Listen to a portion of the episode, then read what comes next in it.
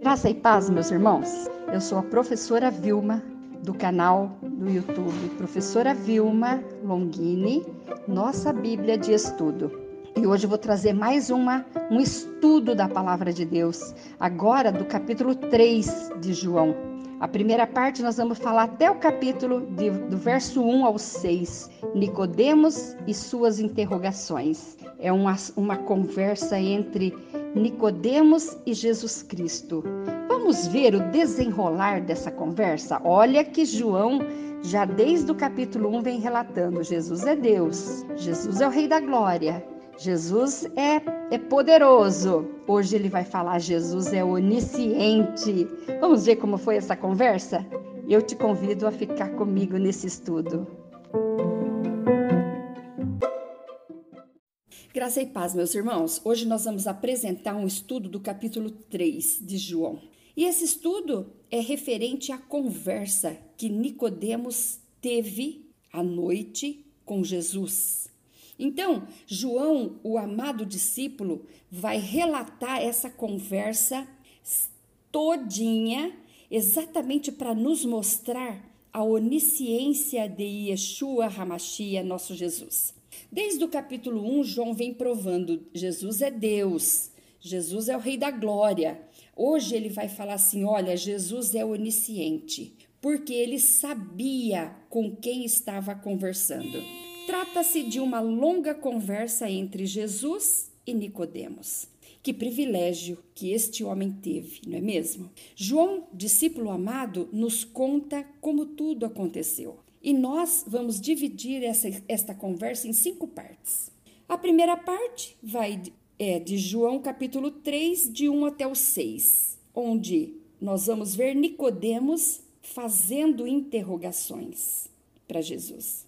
A segunda parte, do versículo 7 até o 13, nós vamos ver que é nosso dever saber e também dever e direito de falar. Então, nós temos o dever de saber e o direito de falar. E Jesus vê isso em Nicodemos e respeita plenamente. Do verso 14 até o 15, nós vamos fazer é uma terceira parte, onde Jesus, ele é enfático. Se você não entendeu, volte para o início. E nós vamos ver como que foi essa conversa, como foi essa altura da conversa. Aí João 3:16 vai ser a quinta parte, onde Jesus vai mostrar que Deus é amor. E como será que, que Nicodemos via Deus quando Jesus mostrou para ele que Deus é amor? E na sequência, Jesus já entra dizendo: ó, Deus é juiz. Parece que tem até um paradoxo aí, né? Mas nós vamos ver direitinho isso e Deus é justo juiz, versículo 17 até o 21. E João então começa o capítulo 3, verso 1 dizendo: E havia entre os fariseus um homem chamado Nicodemos, príncipe dos judeus. Havia entre os fariseus. Quem são os fariseus? Olha, nos dias de Jesus haviam dois grupos que se rivalizavam na interpretação do Primeiro Testamento, eram os fariseus e os saduceus. Ambos os grupos pertenciam à mais alta classe social e financeira. Só os ricos poderiam competir a estes cargos e fazerem parte do grupo. Ambos os grupos achavam que Jesus era uma ameaça religiosa, por, por isso investiam contra ele com toda a força para matar. Saduceus e fariseus. Vamos ver a diferença deles. O público dos saduceus eram apenas os ricos. Já o dos fariseus eram os mais populares. Os saduceus criam apenas na Torá, nos cinco livros. Os fariseus criam em todo o Primeiro Testamento, ou seja, desde a Torá até Malaquias, os profetas. A divisão dos trabalhos nos dias de Jesus funcionava da seguinte forma: os sacerdotes cuidavam dos sacrifícios, das festas e da liturgia no templo. Os escribas e fariseus assumiram a responsabilidade de ensinar as Escrituras para o povo, e tudo o que ensinavam tinha peso, eles eram blogueiros da época, né? Tudo que eles ensinavam tinha peso. E o povo seguia crendo. Eles faziam as pessoas acreditarem naquilo que pregavam, que ensinavam e as pessoas seguiam. Sabendo disso, Jesus adverte os seus discípulos, dizendo: Cuidado com o fermento dos fariseus e dos saduceus, porque ambos, ambos os grupos eram hipócritas e legalistas. Isso está em Mateus 16, verso 6.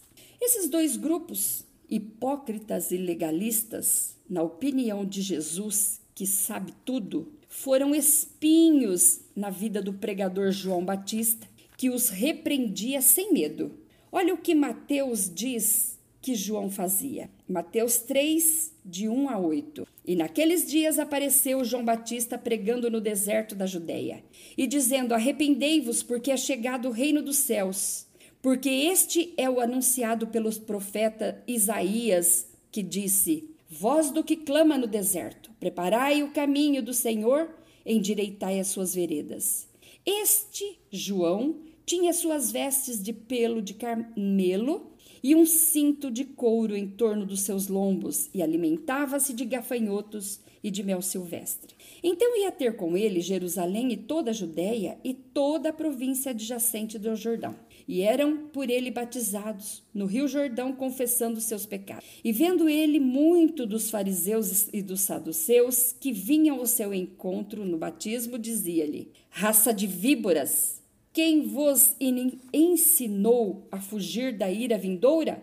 Produzi, pois, frutos dignos de arrependimento. Nós vamos ver por que, que João Batista batia tanto nessa tecla. Produzi frutos de arrependimento. Porque eles pregavam a palavra, mas eles não faziam o que a palavra mandava. João Batista sabia que eles eram do tipo: faça o que eu mando, mas não façam o que eu faço. Porque, sendo conhecedores das Escrituras, não obedeciam em nada às Escrituras. E o pior, usavam as Escrituras para ficarem mais ricos ainda. O evangelista Mateus, no capítulo 23, descreve quem são os fariseus. Então a gente fala: quem são os fariseus, né? Vamos ver agora a resposta na palavra de Deus Mateus capítulo 23, que descreve uma longa lista de críticas e advertências que Jesus fez contra estes grupos, principalmente os escribas e fariseus, que ensinavam com mais popularidade os leigos. Mateus 23, verso 1 diz: Então falou Jesus à multidão e aos seus discípulos, dizendo: Na cadeira de Moisés estão assentados os escribas e fariseus. Ou seja, Jesus estava dizendo que eles se achavam o dono da verdade e se consideravam mais santos do que os outros pecadores. Isso também Lucas 15, verso 1 e 2 relata. No verso 3, Jesus adverte os seus ouvintes sobre a hipocrisia destes dois grupos. Pelo fruto se conhece a árvore, está escrito em Mateus 7,20. E eles não produziam bons frutos.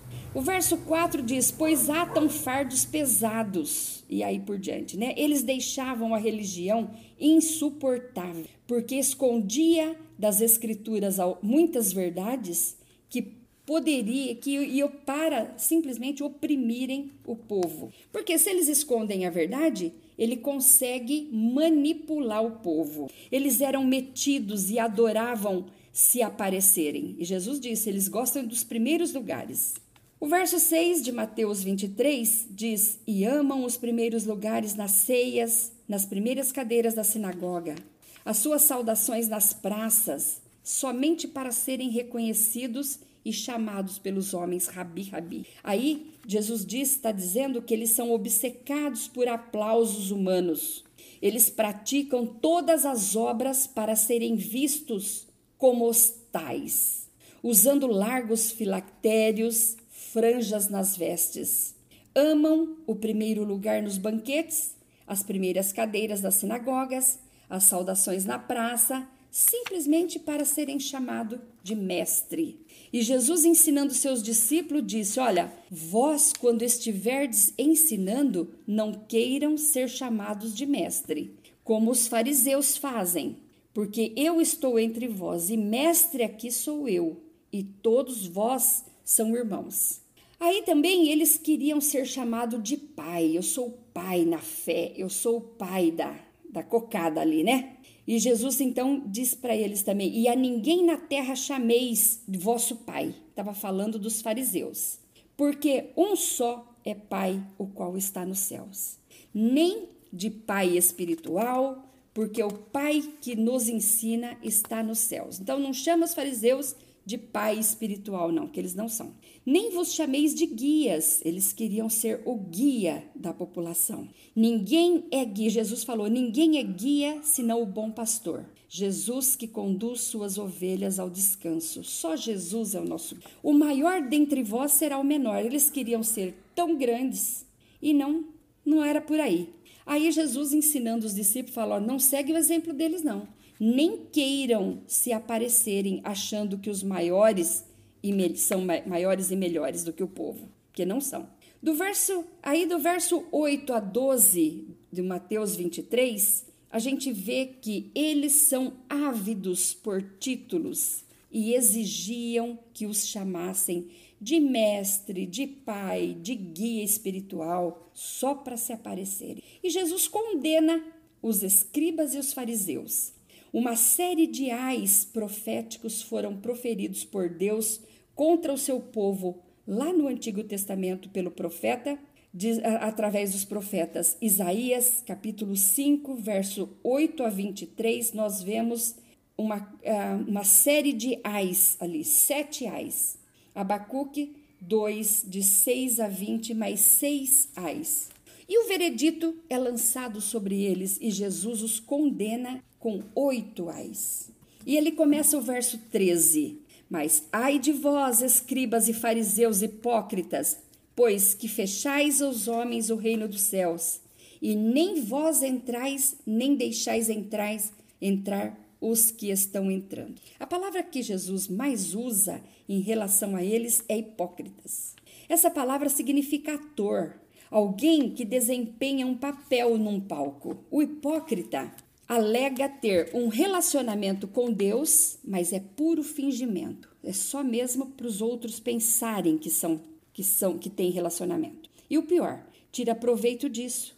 Jesus os chama de lobos roubadores com peles de ovelhas. Isso está em Mateus 7:15. Eles são serpentes e raça de víboras. Jesus também os chamou assim. Quais são os ais proferidos por Jesus contra os escribas e fariseus? Os doutores da lei, escribas, fariseus e saduceus, são acusados de manter a porta da casa do conhecimento fechada. Assim, tanto eles, o povo, permanecem na ignorância. Ainda nos dias de hoje existem muitos porteiros do reino que batem a porta na cara das pessoas mesmo estando do lado de fora, como estavam aqueles escribas e fariseus, onde permanecerão para sempre se não se converterem. Mateus 23, 14 diz: Ai de vós, escribas e fariseus hipócritas, pois que devorais a casa das viúvas, sob pretexto de prolongadas orações. Por isso sofrereis mais rigoroso juízo. Então, agora você imagina chegar lá e entra com o pretexto de orar, come tudo que está na sua geladeira e fa... ai de vós, hein? Ai de vós, escribas e fariseus hipócritas, pois que percorreis o mar e a terra para fazer um prosélito, e depois de o ter desfeito, o fazeis filhos do inferno, duas vezes mais do que vós.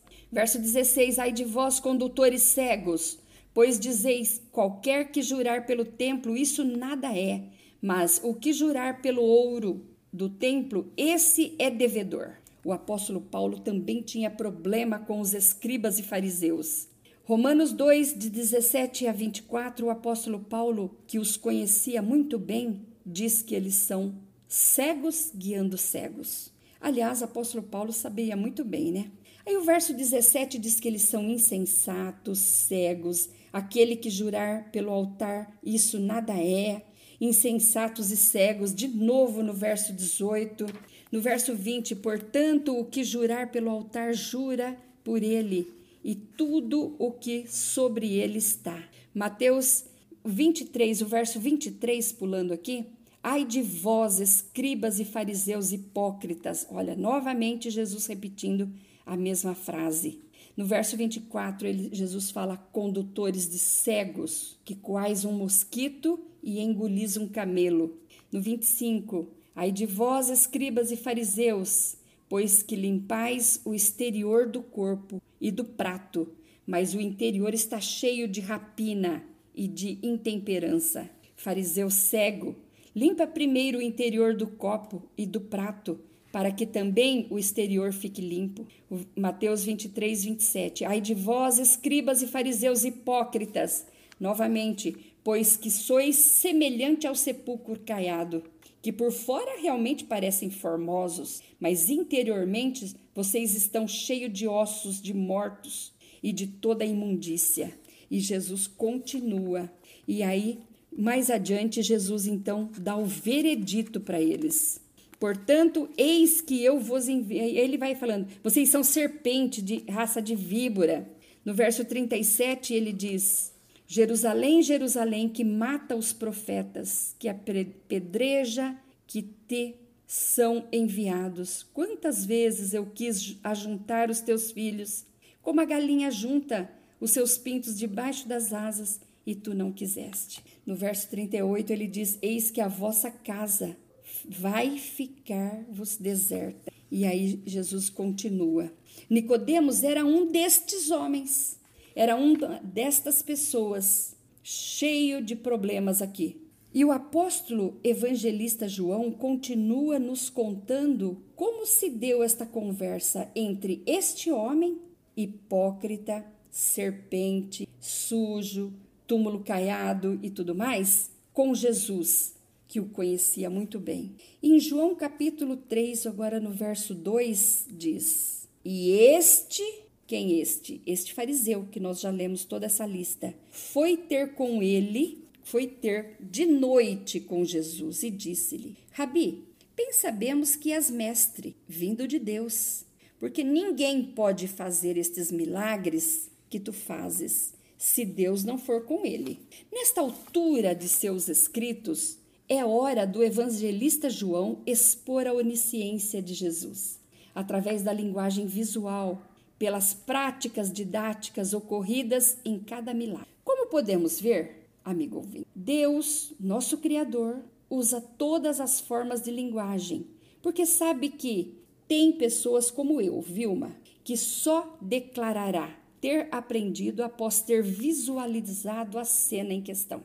Como eu já disse no primeiro vídeo, lá no meu primeiro vídeo, no capítulo 1, verso 1, ali logo naquele primeiro vídeo, e eu tenho uma série do estudo de João, uma playlist João, está escrito lá Evangelho de João no meu canal do YouTube, e você e eu aconselho você ver desde os dentre os inúmeros milagres de Jesus, João escolheu oito deles para relatar a onisciência do Senhor que veio para nos salvar, curar, assumir nossas dívidas com Deus, morrer por nós e ressuscitar ao terceiro dia, mostrando-nos que Ele é o que tem poder sobre tudo e todo. Em Mateus 5, verso 17 a 20, Jesus deixou bem claro para o que veio. Ele diz no verso 17: Não cuideis que vim destruir Está escrito lei na nossa Bíblia, mas no original é Torá. Então, não cuideis que vim destruir a Torá ou os profetas. Não vim, mas eu vim para cumprir. Então, onde você lê lei, pode ver que tá, é Torá. A palavra Torá foi traduzida como lei, e isso causa repulsa em muita gente ao ouvir que a palavra Torá já interpreta como lei. Completo engano, porque Torá é a instrução do eterno Deus, primeiro para um povo sem cultura, sem expectativa, que, que necessitava de muitas instruções para seguirem adiante. Depois, para nós. Ela ensina, orienta, repreende, mostra e uh, nos fala: é por aqui, siga, adiante. Então, é a nossa orientação. O salmista diz: Pelos teus mandamentos alcancei entendimento. Por isso odeio todo falso caminho. Lâmpada para os meus pés é a tua palavra e luz para o meu caminho. Salmo 119, versos 104 e 105. Na Torá, encontramos um conjunto de leis, regras e normas. Muitas destas foram para aqueles dias e muitas, em sua grande maioria, ainda estão em pleno vigor. Por esta razão, Jesus veio nos ensinar. Nós podemos qualquer dia gravar um vídeo, um estudo sobre a Torá de Moisés, que é os ensinos de Moisés, versus Torá de Jesus, ou os ensinos de Jesus. E já vou dizendo, os ensinos de Jesus, ou a Torá de Jesus, tem coisas que foram mais arrochadas, tornando-se muito mais difíceis de serem cumpridas. Quer um exemplo? Ame a Deus sobre todas as coisas e até o seu maior inimigo. Outro, outro exemplo. Se te baterem numa face, dá a outra e assim por diante. Você acha que tem condições de cumprir isso daqui? Tem que cumprir. Mas existe cumprimento nisso? Quando bate numa face, já tem logo processo. Tá? Jesus falou, dá a outra. Não é muito mais difícil cumprir a Torá de Jesus? Muito. Torá significa narrativa da história dos hebreus para nos contar tudo o que se passou, desde a criação até entrarem em Canaã, terra que emana leite e mel. Vamos então para o versículo 18, Mateus 5, versículo 18. Porque em verdade vos digo que até que o céu e a terra se passem, nem um jota ou um tio jamais passará da lei, sem que tudo seja cumprido. Aqui, ó, não é em verdade. Na verdade, está escrito no original que é em amém. Porque em, em amém vos digo, Jesus. Mas você fala, irmã Vilma, professora Vilma, mas amém? Jesus falou amém? Sim.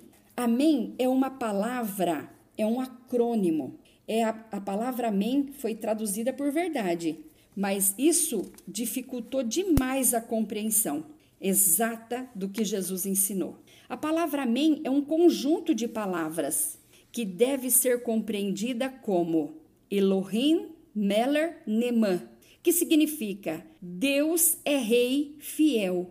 E Jesus começa a frase dizendo: Porque em Amém vos digo, ou seja, porque Deus é rei fiel para cumprir tudo o que prometeu. É isso que Jesus quer dizer com essa palavra em amém. Aí ele fala assim, ó, nenhum J, não existe J e nem tio no, no, no, no, nas letras hebraicas. Então, se não existe, o que é que Jesus então está dizendo ali? Então, vamos ver. O J, eles é, traduziram como J o Iod. Iod é aquela, mes é aquela primeira letra da, das, do tetragrama, de que hoje que a gente traduz, pois, Iavé, tá? Mas não é Iavé, é o tetragrama. Muitos falam Senhor, para nem falar o nome, o, o, tetragrama, né? Então, esse Iod é a décima letra do alfabeto hebraico. É a menor e mais frequente letra em toda a escrita. Essa minúscula letra, porque ela é bem pequenininha mesmo, ela fica em cima, como se fosse aquele aspas nosso, bem ali, ela fica igual aquilo.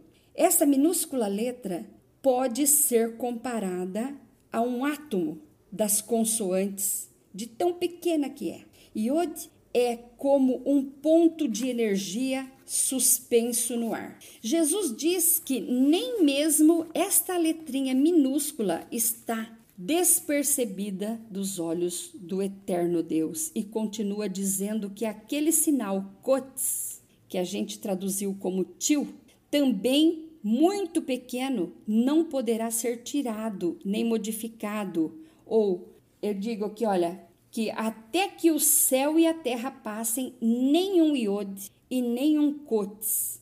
Cotes é aquele sinal massorético que dá a consoante, porque você sabe que o alfabeto hebraico ele é feito só de consoantes. Então, o cotes, que é o sinal massorético, ele é um sinalzinho que fala Olha, isso aqui significa A, isso aqui eu estou mandando dizer que é E, I, entendeu? Então, cada sinalzinho daquele corresponde a uma, a uma vogal. A consoante está dizendo que é uma vogal uh, que ele está querendo mostrar, tá? Então, porque em Amém, porque Deus é Rei fiel, vos digo que até que o céu e a terra passem, nem um iod, nem um, um cots, que é aquela letrinha que dá nome à vogal, à consoante, por mais pequena que seja no alfabeto, pode passar, mas a lei do Senhor não passará. Como na língua hebraica, então, não existe o acento til, temos que, que chamado, o que Jesus está dizendo é que tanto iod como cotes, que é o sinal maçorético, que faz, que farão falta e não poderão ser retirados por estarem contados. E nenhum desses passarão, passará o céu e a terra, mas a palavra de Deus não passará. No idioma hebraico não existe vogais, apenas consoante. E estes mínimos sinaizinhos revelam a qual vogal a consoante se refere. A citação lei também no original está Torá. Então, como que vai ficar o, o versículo?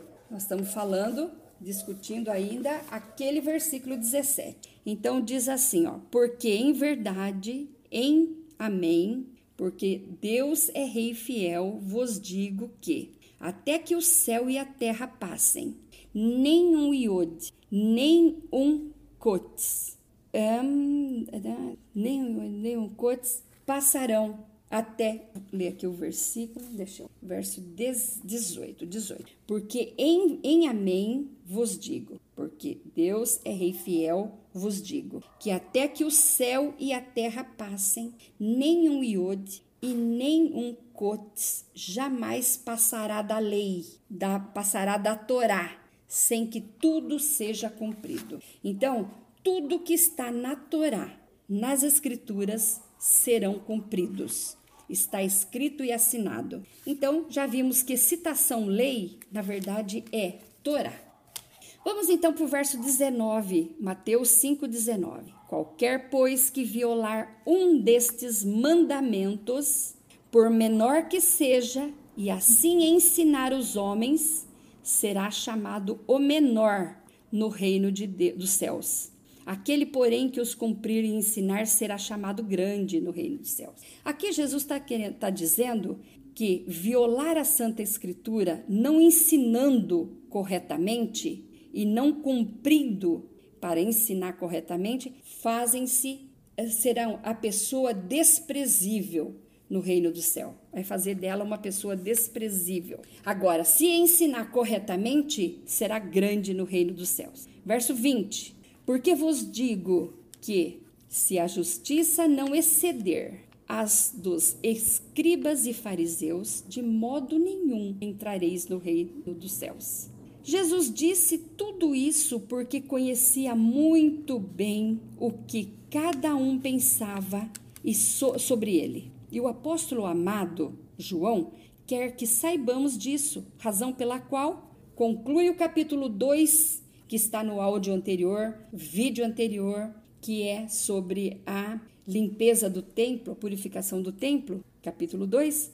Então tá lá, eu aconselho você a olhar todos os estudos de João. João 2, 24 a 25 diz: Mas o mesmo Jesus não confiava neles, porque todos conhecia, e não necessitava de que alguém testificasse do homem, porque ele bem sabia o que havia no homem.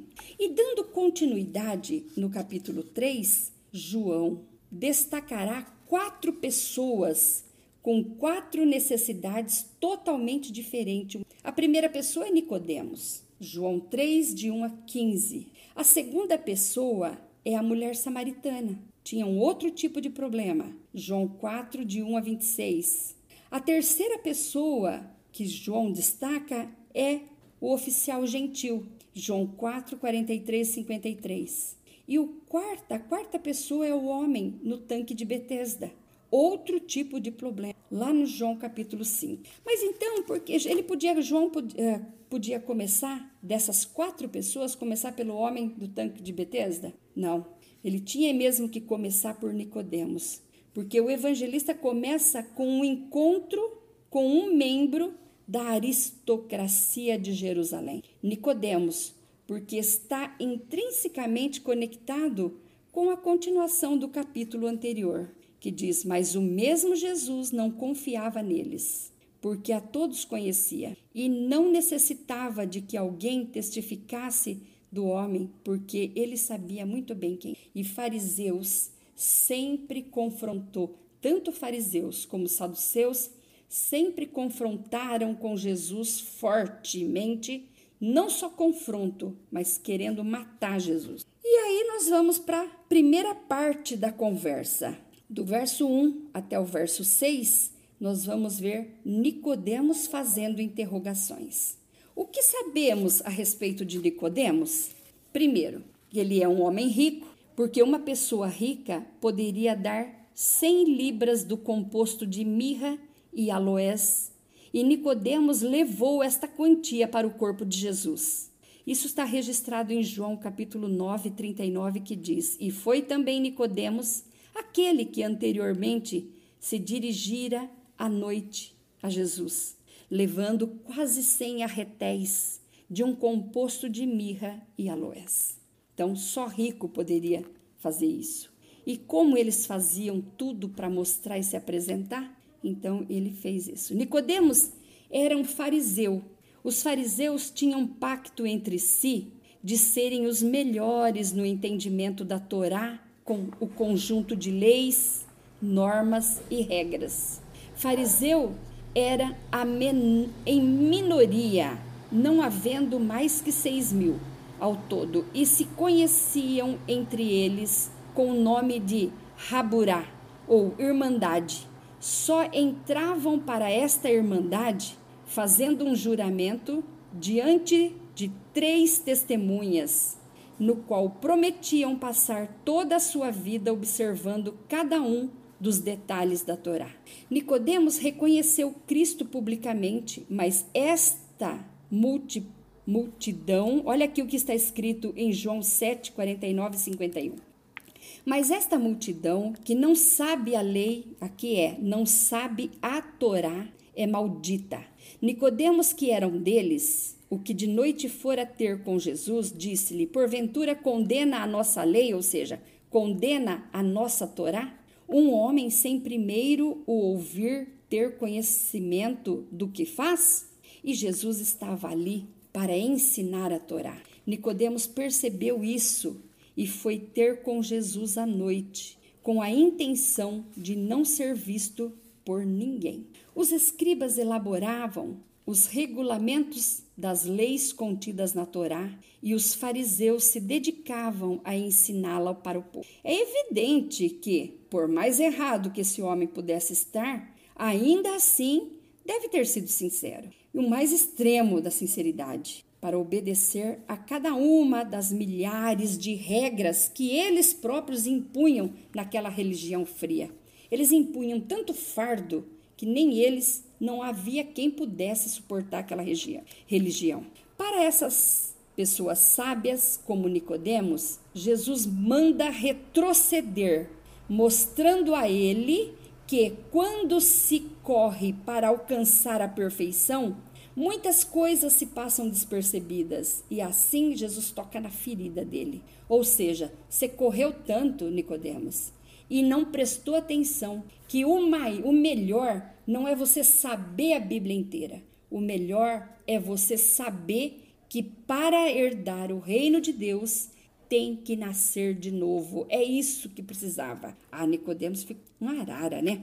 Nicodemos que adiante, que adianta pensar que sabe tudo, que sabe tanto e não mostrar o fruto desta conversão? João 3, verso 3 diz: Jesus respondeu e disse-lhe: Na verdade, na verdade, ou em Amém e em Amém. Elohim Meller Neman. Deus é rei fiel, Deus é rei fiel. Por isso eu te digo que aquele que não nascer de novo não poderá ver o reino de Deus.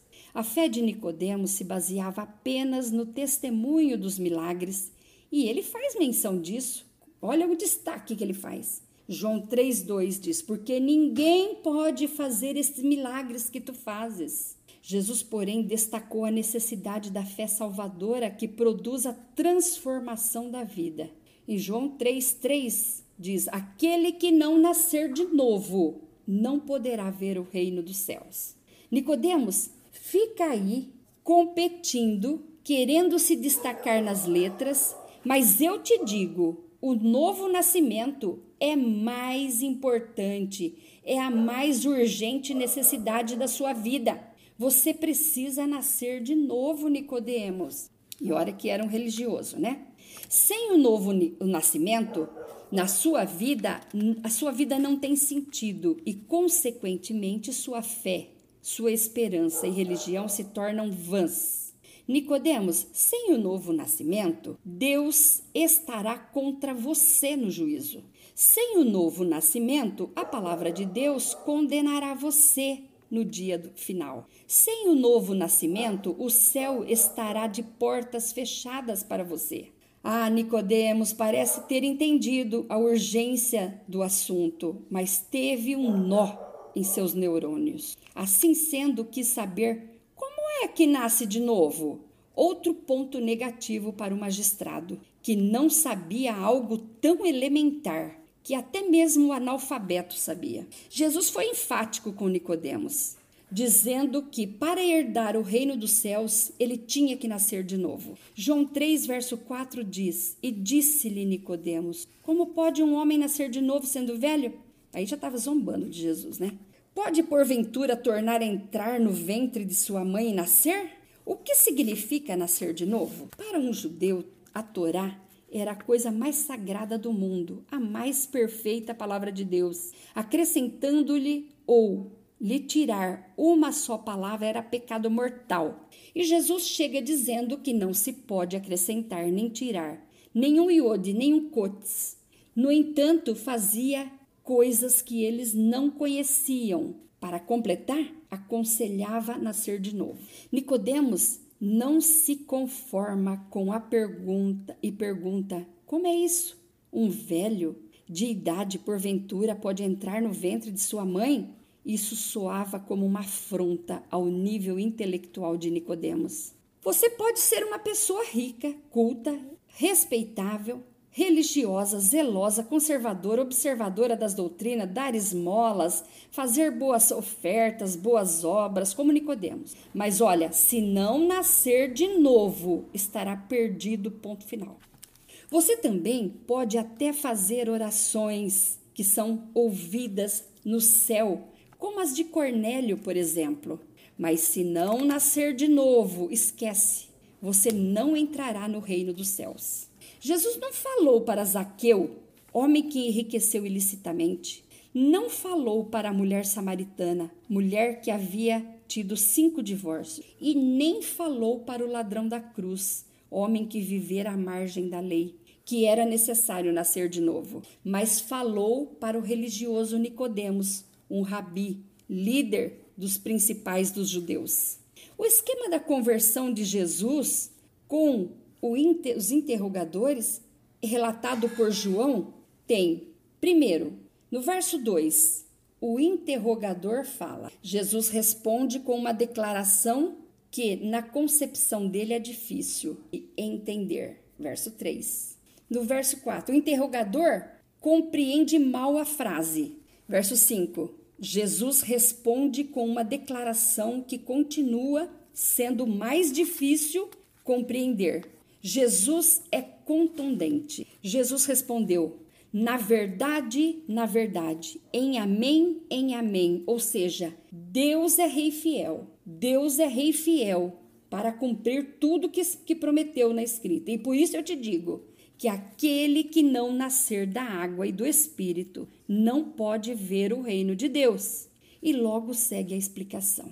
A resposta de Jesus esclarece que o que sinais e maravilhas não é o mais importante, mas o que mais importa mesmo era a mudança interior de um homem. E essa mudança é tão radical que pode se considerar como um novo nascimento, produzindo nova conduta. Essa didática do novo nascimento se estende no Novo Testamento inteiro. 1 Pedro 1 e 3 diz: Bendito seja o Deus e Pai de nosso Senhor Jesus Cristo, que, sendo Sua grande misericórdia, nos gerou de novo para uma vida viva esperança pela ressurreição de Jesus Cristo dentre os mortos. 1 Pedro 1, 23 diz: Sendo de novo gerados, não de semente corruptível, mas da incorruptível pela palavra de Deus viva e que permanece para sempre. Tiago 1,18 diz: